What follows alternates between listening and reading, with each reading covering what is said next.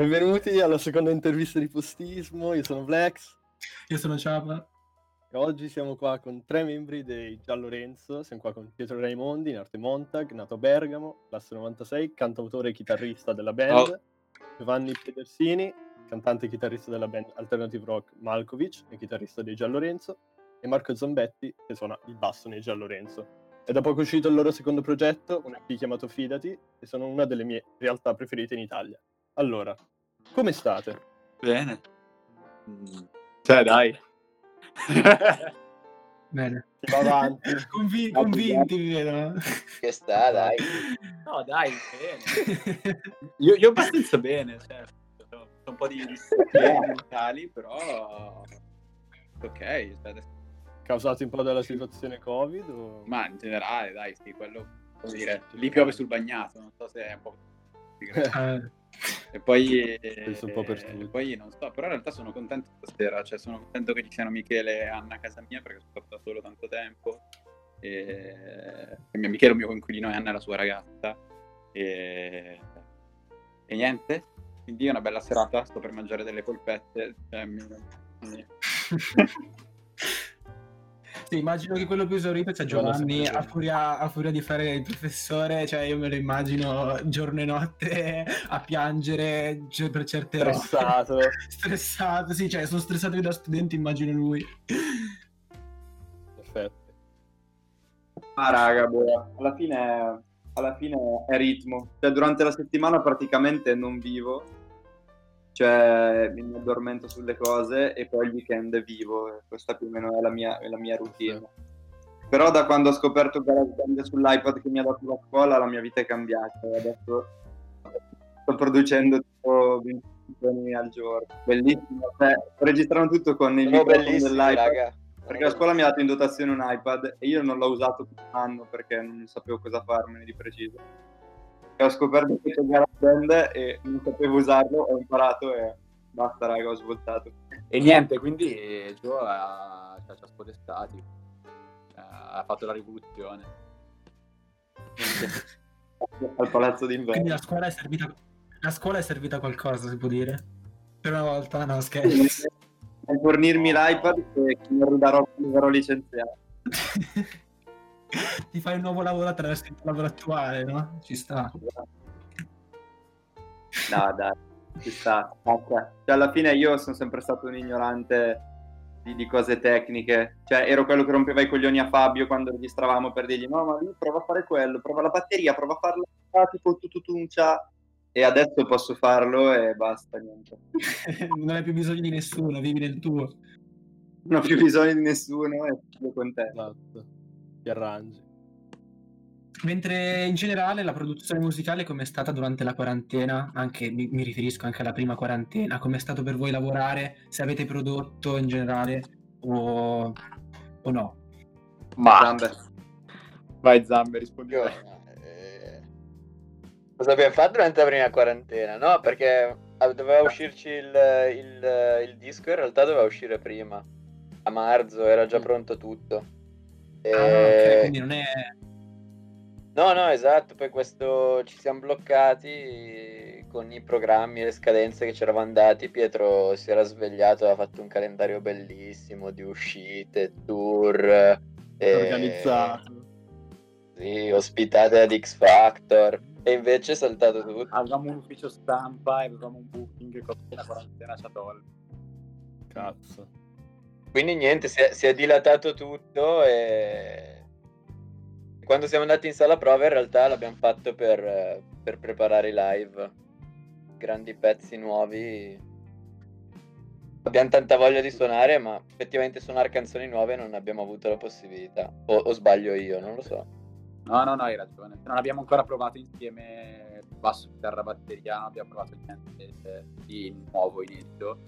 Abbiamo un po' di bozzettini, ma ci abbiamo messo mesi e mesi a tirar fuori qualcosa di nuovo, di bozzetto, anche solo così singolare, appunto i provini di Gio su GarageBand. E io ho cominciato a buttare giù delle strofe, ritornello, strofe, a volte senza neanche la seconda strofa. Abbiamo delle idee, io e Fabio abbiamo delle idee di suono, ma è tutto totalmente astratto, scollegato dalla pratica per ora, in teoria. Mm-hmm. E una cosa, esatto, una cosa che è successa magari è che abbiamo cambiato sala prove e adesso abbiamo appena iniziato a noleggiare una nuova sala prove che da dicembre dovremmo cominciare a poter fruire, ma chi lo sa. Questa è l'unica, l'unica cosa che è successa. Nello scrivere e nell'approcciarvi alla musica avete percepito un cambiamento dopo tutto questo, quando vi siete ritrovati o in generale quando lavorate per i fatti vostri, o è come prima e semplicemente c'è stato questo periodo di difficoltà per, tutta, per tutti? Ah, più che altro non c'è stato un vero periodo di ripresa, cioè perché alla fine per come è nato il primo disco e per come abbiamo lavorato anche per il secondo, alla fine era tutto sala prove, lavoro in sala prove e proprio sudore e chiusi dentro e producevamo, è tutto nato così. Poi è andato di fatto che alla fine da, da febbraio, che era il nostro, eravamo proprio in pieno hype di concerti belli, belle situazioni eccetera, si è bloccato un po' tutto, quindi anche come ha detto Zambe c'è stato un periodo in cui abbiamo ripreso a provare, ma per preparare i live avevamo qualche idea in ballo, ma alla fine non c'è mai stato proprio il tempo fisico per, per mettersi lì e far solo quello, perché poi il tempo di iniziare a riprovare c'è stato il secondo lockdown, quindi Eh, sostanzialmente diciamo le idee ci sono, però a noi serve un po' anche, serve proprio la, la, la, la didattica in presenza, ecco. La vita vera vita vera mixtape è trovarsi a tema, starti lì e, e smattare per qualche ora in sala prove, cosa che non riusciamo a fare ormai da qualche mese, ma come tutti del resto, quindi è quello che spero che riusciremo a fare a breve, perché è quello che ci manca di più oltre ai live, ecco, è proprio la, la pelle, le ossa, insomma, stare, stare attaccati e produrre, ma tutto ciò che ci differenzia dalla scena trap italiana, sostanzialmente. Cioè quella roba per cui non, non possiamo andare dietro il computer e dire yeah, oh, shit, uh, con GarageBand. E, cioè, se non andiamo in sala prova a fare spularci le orecchie, raga, è così, cioè, la fama la fama con GarageBand l'ho raggiunta, ma ho capito che non è quello non è quello che cerchi non è quella la vera vita, ecco. Ora che sono in cima e vedo tutti dal basso, dall'alto, è di quello che conta nella vita. No, infatti una delle domande era che appunto quasi tutte le, le vostre canzoni sono ispirate da o figure vere oppure da scritte che vedete in giro per Milano, e volevo chiedervi appunto se il Covid aveva influenzato il modo in cui si sviluppa un testo comunque. Su questo ti rispondo io, che sono il principale autore della band, e mh, di sicuro ho influenzato tante cose. Allora, io scrivo canzoni continuamente, è una cosa che faccio più o meno non stop, e quindi non è che mi sono proprio reso conto di una differenza precisa precisa, perché io l'ho sempre fatto, non farlo, e il mondo cambia intorno, non farlo. È come vedere un bambino crescere, non è che da un giorno all'altro è grande.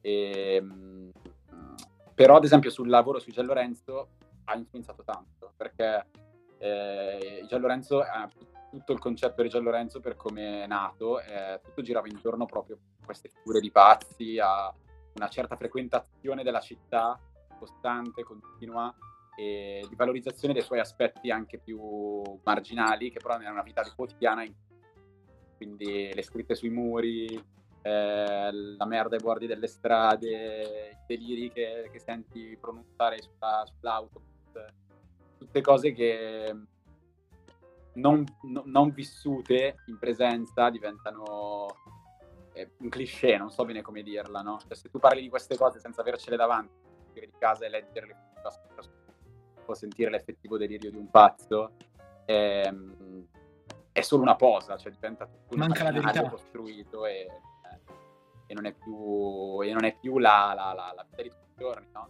Quindi non può più succedere quella cosa magnifica per cui racconti le storie degli altri per, per parlare di te, e parli solo degli altri e te stesso diventa solo un arrovellarsi di concetti e una, chiusi in una stanzetta. Questo è il discorso, secondo me. E infatti parlavi di, di quotidianità e tutto, quindi cioè adesso, che comunque adesso sei, sei Milano, giusto? Sì, in questo momento sì, fino a domani almeno. E adesso che stiamo appunto arrivando in, in zona arancione, la, la quotidianità, cioè, è proprio completamente cambiata con il Covid e tutto, e, e quindi appunto presumo che la scrittura delle canzoni sia, sia diversa, e quindi sta, è anche più difficile magari trovare queste, queste figure che voi raccontate. Sì, esatto, pezzi. Diventa molto più auto, autoreferenziata, e le immagini che si usano e hanno appunto questo effetto di essere mentali. Cioè, i pazzi di Milano non erano delle metafore, erano davvero loro, e poi ovviamente trasposti in un testo avevano il valore di metafora, però tutto partiva dalla, dal non volerli trattare come una metafora. E invece purtroppo la situazione così mi ha un po' obbligato a ritornare invece in questa dimensione di figura retorica che un, un po' mi, mi, mi scazza anche, cioè non sto bene, non me la vivo benissimo, però cioè, noto questa cosa. Ma infatti Platone diceva che il vero corrispondeva al bello, no? E diciamo una delle vostre forze è che comunque raccontate sempre storie vere, e che di solito la gente non si preo- di cui la gente non si preoccupa, perché sono realtà esistenti, molte volte i clochard, i pazzi, però molto spesso non se ne parla, molto spesso si chiude un occhio facendo finta di non vedere, no?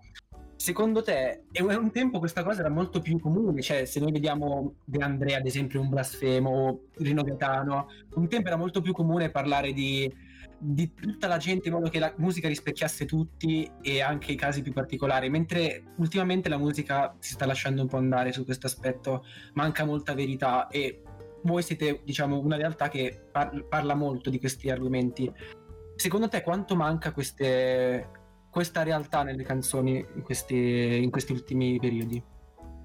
Allora, mh, provo a rispondervi velocemente, poi magari sentiamo cosa hanno da dire gli altri. Eh, in realtà sono d'accordo con te, il ragionamento è non fa una piega, però effettivamente non, non la vedo totalmente drastica, nel senso non la vedo come un laterale prima e dopo, un'epoca d'oro che è finita del modo di fare canzoni.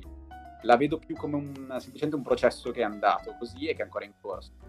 In un certo senso anche il buon Calcutta, la rivoluzione che ha comportato per la fotografia italiana l'esistenza di mainstream, sotto sotto mh, non si allontanava troppo dal parlare delle cose che erano intorno. E certo, eh, il suo modo di farlo poi era caricaturale ed è diventato giustamente cliché nelle bo- nella bocca di quasi tutto il resto della scena hip hop. Eh, però all'origine c'era semplicemente un voler dire, io parlo del... del detersivo e del fatto che devo lavare i piatti e non da. E, e questo nel contesto in cui la musica alternativa italiana è nata, cioè un contesto di cultura molto legato a un discorso politico, era paradossalmente rivoluzionario, non so bene come dirvela. Cioè, eh, se tu pensi che la musica alternativa italiana è nata con gli After Hours, eh, con il punk hardcore, eh, tutte robe bellissime, ma che erano super legate negli anni novanta di noi siamo iperpolitici, noi non ci non faremo mai soldi con la musica perché i soldi sono merda, e, e poi si è arrivata questa parabola delirante a fai i soldi davvero dicendo eh, la, la, lavo i piatti con lo svelto. eh, vedi che c'è un, un certo tipo di rapporto tra, tra il ruolo alla realtà nel, nella musica, no? Viverla politicamente può voler dire può voler dire propagandare un'ideologia, come può voler dire semplicemente mettere i titoli che sono nomi dei patti, e, e secondo me in questo senso non è del tutto vero che non c'è più la realtà nelle canzoni italiane, c'è ancora, è molto nascosta di un sacco di cose, di eh, banalità, di, di comunicazioni eh, a volte funzionanti, a volte meno. eh, È un, po', è, un po', è un po' più nascosta come tutto qua, sta molto più all'ascoltatore andare a cercarla tanto negli anni novanta. Non sono stato rapido, però se gli altri hanno cose da dire mi caldo. Ah, è vero, è vero. Anch'io credo che comunque nascosta ci sia, ci sia sempre, vero più o meno, poi vabbè è ovvio che tutto lo scimmiottamento che, che, che è seguito alla rivoluzione calcuttiana che abbiamo detto... Eh, diciamo un aspetto molto boh, di, di finzione, ok, rispetto a, a quello che Calcutta aveva portato. Non so, a me ha sempre, sempre stupito Calcutta come fenomeno, ma proprio perché eh, non so, cioè, di per sé non diceva niente di nuovo, eh, ma lo diceva con delle parole, boh, ti rimanevano, ok? Cioè, parlare del detersivo con cui lavi i piatti, eh, io non sarei mai stato in grado di dirlo in quella maniera e di far trasparire eh, quell'emozione di pigrizia e non voglia di fare eh, quando devi lavare i piatti e sei triste e vuoi solo morire la sera e andare a dormire. Sì, poi no, non pensiamoci troppo su, su quel, cioè, che è già stato iper commentato quel, quel disco, quindi cioè, ah, no, io, io, io l'ho citato perché è facile, come posso citare, però eh, infatti, ok, però cioè, nel senso, da solo fare un esempio, no, no, è vero, secondo me c'è, cioè, boh, la, la wave la wave che abbiamo che abbiamo seguito, eh, i testi di Pietro, non so, non ci è sempre appassionato perché perché alla fine è stata, perché beh, per adesso appunto non, non, lo, non lo è, ma è stata la nostra quotidianità, eh, beh, noi quei pazzi lì li abbiamo visti, eh, abbiamo visto quelle scritte sui muri, le abbiamo vissute in un certo senso, quindi Eh, però secondo me sì, concordo con quello che ha detto Pietro, secondo me c'è, forse più nascosta, però rimane. E poi proprio perché proprio perché com- come è iniziato, cioè proprio perché il vero corrisponde al bello, tante volte eh, non c'è neanche troppo bisogno di difenderla, capito? Cioè viene fuori da sola perché è bella qua.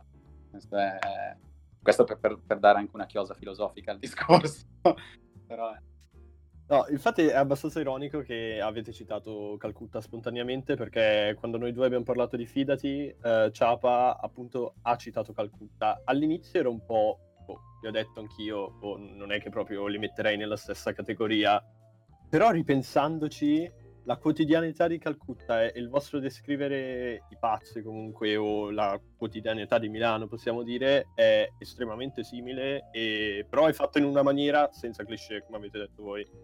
E visto che av- eh, avete citato un altro artista italiano, volevo chiedervi se ascoltavate altri artisti o comunque altri generi al di fuori del vostro, anche per ispirazione. Ah, alla, alla domanda di prima, comunque a me è venuta subito in mente Le luci della centrale elettrica, e l'ultimo disco in particolare, in cui c'è l'immagine di Milano, non so se mi ricordo se era Stelle Marine il, pe- il testo, il pezzo, però è, è molto vicino all'immagine che si racconta nel primo disco, in Milano Posto di Merda, cioè il lato... Dormiveglia di chi passa dei... tutta la notte sulla novanta. Eh, c'è, c'è quel lato lì, eh, e c'è quella dimensione esistenziale e non, eh, non ideologica, c'è quel raccontare quel che si vive, eh, mettendo dentro se stessi. Eh, ma senza un giudizio netto come può averlo un, uh, uno stato sociale o gruppi, i primi After Hours, non lo so, eh, il Teatro degli orrori, Capovilla che fa le che fa le la propaganda dal palco, nel senso una narrazione a immagini comunque, cioè quell'imma- quando con poche parole, ad esempio ci fa- citavate prima Frosinone di Calcutta con non lavate i piatti con lo svelto, e in generale con la casa disordinata, sono poche parole ma che ci fanno pensare a una certa dinamica che, a cui tutti possiamo ricondurci in qualche modo con le nostre esperienze, e penso che dove le parole non arrivino arrivano le immagini, e questa narrativa sia molto più eh, diretta e accessibile per tutti, diciamo, perché noi ci arriviamo, cioè veramente noi citiamo un testo di Calcutta e lo sappiamo tutti per quanto ci è rimasto impresso come roba, cioè è una roba che tu non ci pensi ma è vero. Ma infatti come, come diceva prima Vlex, io l'altra volta avevo citato Mainstream appunto per parlare di Fidati, perché è una narrazione immagini che tutti in qualche modo ci possiamo arrivare, cioè tutti in qualche modo ci possiamo ricollegare con la nostra esperienza di vita, è proprio una narrazione immagini questa, cioè non so se sia una cosa che vi viene in automatico narrare in questo modo o, o diciamo la, la ricercate come cosa. Ma sì, cioè credo che eh, sia a me come autore ma anche agli altri. Cioè, anche Zampa ogni tanto scrive delle canzoni, le scrive un po' così, anche Bede di Malkovich, questa cosa si traccia. Cioè non... nessuno di noi ha bisogno di eh, spropagandare qualcosa, eh, tutti hanno solo bisogno di partire da quello che vivono, questo di sicuro. Poi ovvio, in tutto, narrare immagini comunque è un'illusione, nel senso, metti, nel modo in cui accosti le immagini, nel modo in cui le presenti, nelle parole che scegli per dirle, c'è comunque una visione del mondo e c'è comunque, eh, si nasconde comunque un'ideologia, non, questo è impossibile prescinderne. Però è, è vero, quello che dici credo che sia valido per tutti noi. Poi secondo me, vabbè, appunto per riprendere il discorso che dobbiamo fare, dobbiamo farci pompini a vicenda, eh, nel senso Pietro secondo me è davvero molto bravo nel, nel, nel trovare quelle immagini. Ma grazie, bello, non mi ha mai detto queste cose, raga. No, è vero, nel senso, cioè anche con, anche con, eh, con Montag, cioè nel senso adesso quella che vedete alle sue spalle è la casa dove tutti abbiamo vissuto, ok? E, e certe, certe canzoni, certe canzoni che, che Pietro ha scritto, sia Gian Lorenzo che, che anche come Montag, alla fine a me sono sempre rimaste molto male perché eh, parlavano di quelle finestre sporche del, del nostro appartamento, del, della maniera in cui gestivamo la, la spazzatura, insomma il bagno, quello lì, quello che pulivo sempre io. Eh, quindi non so, la forza di quelle immagini è che parlavano a me perché ovvio ci avevo vissuto, però sono immagini che, che, che può capire anche uno che non ha vissuto con altri, eh, con altri ragazzi, ha vissuto l'università come abbiamo vissuta noi, capito?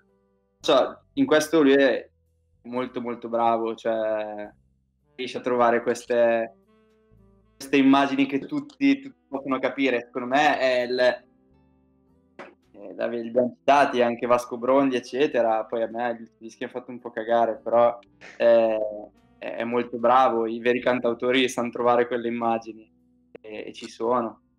Pietro è il migliore. Vabbè, visto che abbiamo parlato comunque molto dei testi, eh, parliamo del sound. Il sound di Gian Lorenzo eh, nasce attraverso ispirazioni musicali della vostra vita oppure è una cosa spontanea, lontanamente ispirata? Difficile non essere ispirati da qualcosa. No, infatti, però, cioè io personalmente anch'io, anch'io scrivo o comunque suono e c'è differenza quando voglio puntare un determinato sound e quando l'ispirazione è semplicemente per il mio vissuto. Ma tutte e due, secondo me tutte e due, nel senso, Gian Lorenzo ufficialmente sono nati nella mia testa il giorno in cui ho pensato voglio fare un disco come Elvis Presley e l'ho detto a Enrico Molteni. E quindi mh, mentirei se ti dicessi che non c'è stata ispirazione.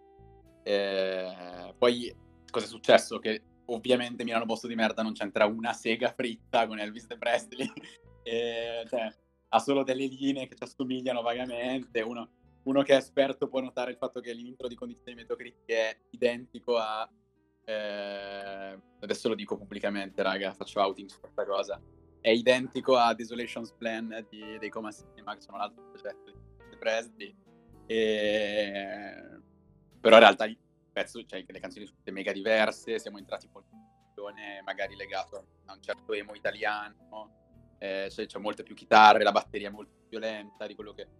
E, e quindi sì, ti direi tutte e due, cioè eh, si, si inizia con delle, cioè, si inizia con del, dei, dei, delle reference, cioè, si orienta con, con delle reference, ma poi concretamente, eh, soprattutto nel rapporto con gli altri, questa è una cosa preziosissima, cioè, soprattutto nel momento in cui non è più tu in cameretta, ma è tu in sala prove con i raga, Eh, le reference degli altri si mischiano alle tue e viene fuori una nuova spontaneità, non so bene come dirtela, cioè una spontaneità che non è più la tua di oddio doveva finire la mia roba, ma che è l'esito di un tuo rapporto, cioè l'esito di Fabio che non sapeva suonare la batteria non forte, cioè, non, non era un batterista normalmente, era un bassista, l'unico modo in cui si riusciva ad andare a tempo a avere il groove era picchiare come un bastardo.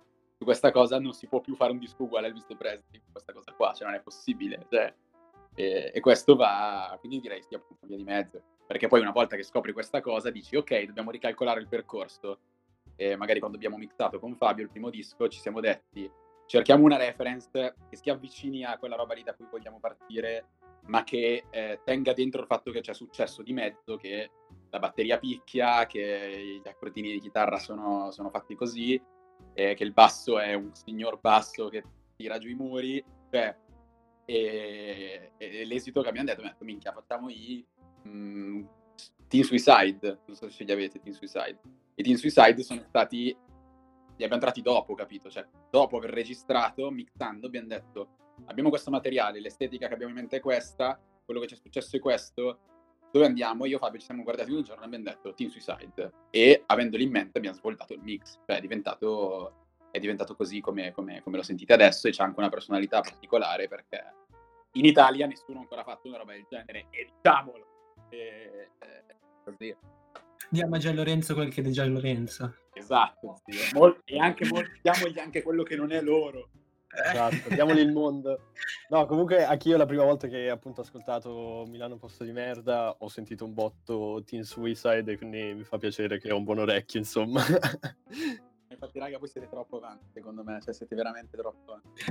Volevo chiedervi, eh, dato che comunque il, il fattore Esselunga, no? Il fattore Esselunga è un... c'è una canzone, la Fidati, la carta dell'Esselunga, cioè noi diamo per scontato l'Esselunga perché la Lombardia ne è piena, il nord ne è pieno, ma una roba che mi ha colpito un sacco è che andando in altre parti d'Italia l'Esselunga, raga, non lo conoscono, cioè non sanno cosa sia l'Esselunga.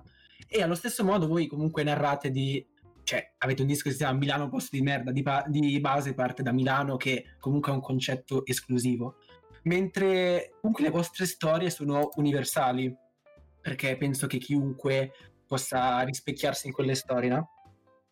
Volevo mm-hmm. chiedere, come mai secondo voi è, è, è così naturale il fatto da passare da un concetto così esclusivo come Milano, cioè voi raccontate Milano alla fine, al, al poter rispecchiare chiunque, tutta l'Italia, tutto il, cioè qualunque persona si può rispecchiare in queste storie?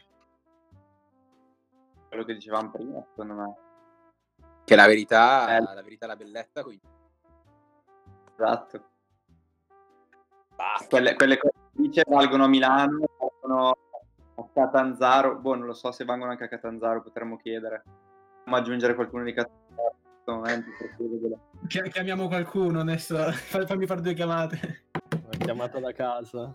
Comunque è, è, è interessantissimo, è interessantissimo il, cioè, la domanda che hai fatto, direi così, perché è la magia che succede, che succede quando, quando dici qualcosa di vero per te, che ma- magicamente diventa vero per gli altri.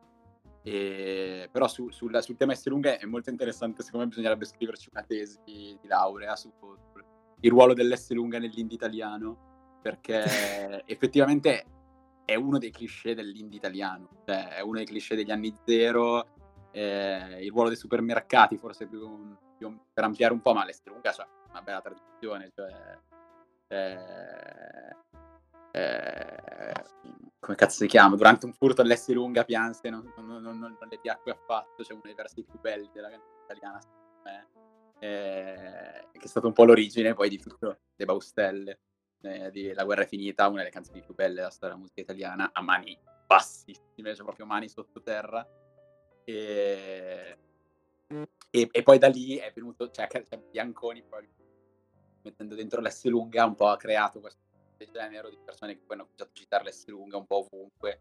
Adesso credo che una canzone non possa essere in scuola indie se non c'è dentro la parola Esselunga, e... E, e secondo me è molto interessante questa cosa, cioè comunque in particolar modo l'Esselunga è riuscita a, ad arrivare un po' più a fondo di altri nel definire questa nuova concetto di italianità media, eh, che, che, che alberga da sempre nell'indie in qualche modo, no? E, e tipo anche i romani, che tipo i romani hanno una fascinazione dell'Esselunga perché hanno in mente tutta questa tradizione, e allora cioè, c'era un articolo di Vice storico di un tipo che andava a Roma, all'Esselunga di Roma ce n'è una sola, e diceva sono andato all'Esselunga per vedere cosa ci trovano i milanesi, e, e, era, era tipo una roba così, cazzate, cioè totalmente cazzate, però eh, potrebbe andare a indagare più a fondo questo tema del perché proprio l'Esselunga e Eh, ma è la rappresentazione dell'ordine, dai. L'hai detto, l'hai detto. Della produttività di Milano. La bellezza, eh, Io ho ancora un rapporto affettivo con Esselunga, questa è una cosa che nessuno sa e la dico solo voi, eh, non l'ho detta in nessuna intervista, però io ho scritto due volte all'Esselunga. Una volta ho scritto all'Esselunga per, perché mi piacevano tantissimo le loro crostate, avevo la vostra età, forse, no, forse ero un po' più piccolo, sedici anni, e mangiavo un sacco di crostate dell'Esselunga, tipo una al giorno, e avevo scritto una lettera, una quattro, da pennarello, ai due stabilimenti dove facevano le crostate, scrivendo che le crostate erano buonissime e che mi piacevano tantissimo e augurandomi buona Pasqua, firmandomi, firmandomi con la mia mail. E loro, cioè, ho ancora il documento, se volete dopo ve lo mando, e loro mi risposero, su, il servizio clienti mi rispose via mail dicendomi: i feedback positivi dei nostri clienti sono sempre ben accetti, la ringraziamo. Cioè, ma vaffanculo. Poi la, la seconda volta, ma manco Conte risponde così ai bambini, cazzo. E la seconda volta ero già all'università e gli ho scritto sulla pagina Facebook, proprio scrivendo un post sulla pagina Facebook, che io eh, per nulla al mondo avrei rinunciato alla mia libertà nella democrazia se non per darla all'Esselunga, cioè l'unico totalitarismo che avrei accettato sarebbe stato un, totalitari- un totalitarismo basato sull'Esselunga. E a quella probabilmente, non mi ricordo se mi hanno commentato una roba tipo mega mega funzionale anche lì, oppure se mi hanno proprio cagato, però è, è, questa cosa è abbastanza vera, cioè pensa se l'Italia fosse in mano a- all'Esselunga, cioè quanto cazzo andrebbe da Dio, cioè... Vai, è, è... per tutti. Casa l'Esselunga, poi anche il fatto che è costruita sempre uguale, cioè tu sei a Sarezzo dove abbiamo Fabio ed è fantastico perché la stessa Esselunga che c'è vicino a casa nostra a Milano, a Rubattino, è uguale identica quando entri, quindi tu quando esci, noi ci sogniamo sempre di uscire ed essere a Sarezzo, poi esci e sei da un'altra parte in Lombardia. È vero, è vero. Vabbè, comunque faccio un'altra domanda super scollegata. Per accompagnare il primo album avete pubblicato un magazine, una fanzine, che è un format che io personalmente adoro, ma ho visto estrem- cioè solo Frank Ocean con Blonde mi sembra che l'abbia fatto. Quanto è importante per voi eh, il mondo che viene generato dalla vostra musica? Cioè l'universo espanso di Gian Lorenzo, quanto è importante? cento per cento. Eh, boh. No, in realtà non cento per cento. Eh. Cioè... Al- Allora, è, è molto importante, nel senso che davvero è tutto partito da lì, però in un certo senso mi sono accorto nei, nel po- breve periodo che abbiamo potuto passare a suonare in giro, mi sono accorto che l'universo è espanso come estetica, immaginario, ragionamento, linguaggio, eh, necessario per me è pane quotidiano, cioè la roba che studio è la roba che, che, con cui voglio vivere, quindi è letteralmente per me pane quotidiano, però sotto sotto non è tutto. E secondo me la scoperta più bella è scoprire che non è tutto, cioè che eh, portare in giro le canzoni dal vivo, entrare in rapporto con degli stronzi di Padova, del Friuli, eh, cominciare a, a trattare da amici delle persone fuori da, totalmente fuori dalla tua cerchia, dal modo di pensare magari, e che non penseresti mai di, di, di entrare in contatto, vedere delle province, dei circoli arci del cazzo e far uscire zambe con una tipa. Eh, È, è, è, è molto più è, è molto più generativo che non tutto l'immaginario, per quanto coerente, ragionato, pensato, eh, studiato che, che, che hai fatto prima, no? E soprattutto l'immaginario da solo dopo un po' si esaurisce, cioè infatti Milano Posto di Merda eh, ha funzionato un botto, la pubblicazione che ho fatto è arrivata a destinazione un anno fa esatto, usciva un articolo di Noisy che diceva che avevano fatto il disco più bello dell'anno. E...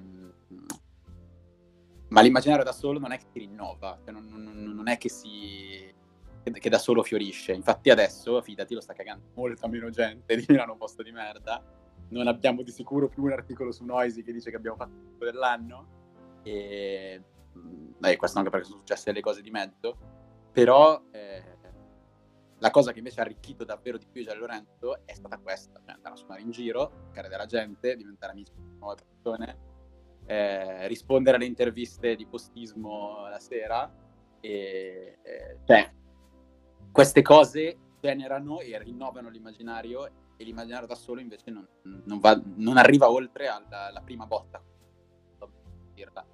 è un concetto magari anche molto interessante, ma l'ho detto in modo un po' più semplice possibile, spero si sia capito. Sì, era, era questa la... ho capito forse male la domanda, comunque la risposta era la stessa.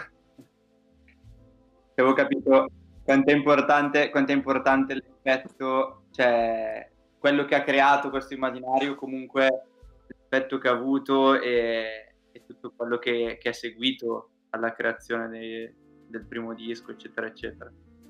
Una frase felice per uh, dirci addio, così la finiamo su una nota più positiva. Vai Gio, tocca a te. Boh raga, tipo l'altro giorno mi stavo per mettere a piangere, mi stavo per mettere a piangere mentre facevo Pascoli, e che tipo non volevo farlo perché non, non me lo ricordavo, non mi ricordavo le poesie, quindi vabbè, volevo anche saltarlo. E l'altro giorno stavo per mettermi a piangere durante, durante Nebbia, che è la, la, la, una sua poesia minchia che mi ha ammazzato, quella in cui lui dice che non vuole più desiderare perché perché perché fa troppo male, ok? Non vuole vedere altro che eh, il suo giardino, il suo cane che dorme, eccetera, e, e mi ha ammazzato tantissimo. Però mi, cioè anche da, da, da quest'oretta passata con voi mi accorgo che quel desiderio, porca troia, spinge a cannone. Eh, Oh, ce l'ho, eh... non lo so. Pascoli aveva, Pascoli aveva anticipato il lockdown stando sempre a Castelvecchio, diciamo che l'aveva anticipato, a, che si chiudeva a scrivere, eravamo molto all'avanguardia. Minchia zio, hai studiato! È lui quello yeah. che studia. Yeah. Ma raga, ma voi due chi siete? È quello che yeah. Cosa fate? Cosa... Siete dei grandi. Io sono un diciottenne di Monza, nerd musicale, liceo linguistico. Lui va al liceo scientifico a diciassette anni, anche lui di Monza. Porca troia. Raga, facciamo un concerto a Monza quando si potrà. Sì, eh. vengono, viene tutta Monza, viene. Ah dai, facciamo un concertino a Monza appena si può, a caso, in casa yeah. vostra. Sì, ma poi raga, adesso non abbiamo più neanche la booking, quindi possiamo fare quel cazzo. Ci sta, ci sta, venite, venite in piazza, stiamo là tutti assieme, molto indie come roba. Cazzo, facciamo raga, facciamo un memento Gian Lorenzo. Dai, in piazza molto si arrestano tutto. Dai, vi saluto, vi saluto che ho una fame bestiale. Va bene, è stato un piacere, grazie mille. Grazie mille a voi raga. Una chiacchierata, eh, continuate così. Ascoltatevi tutti, chi sta ascoltando, fidati, ascoltatevi Milano Posto di Merda e nulla, bella raga. Ciao raga. Bella raga, ciao ciao. Ciao. Buon appetito. Ciao. Ciao. Ah, raga. raga, ci sentiamo. Ciao. Ciao. Ciao. Mille, ciao. Grazie mille. Ciao. Le luci dei bar fuori dall'università. I venditori di fazzoletti e una pozzanghera. Ragazzi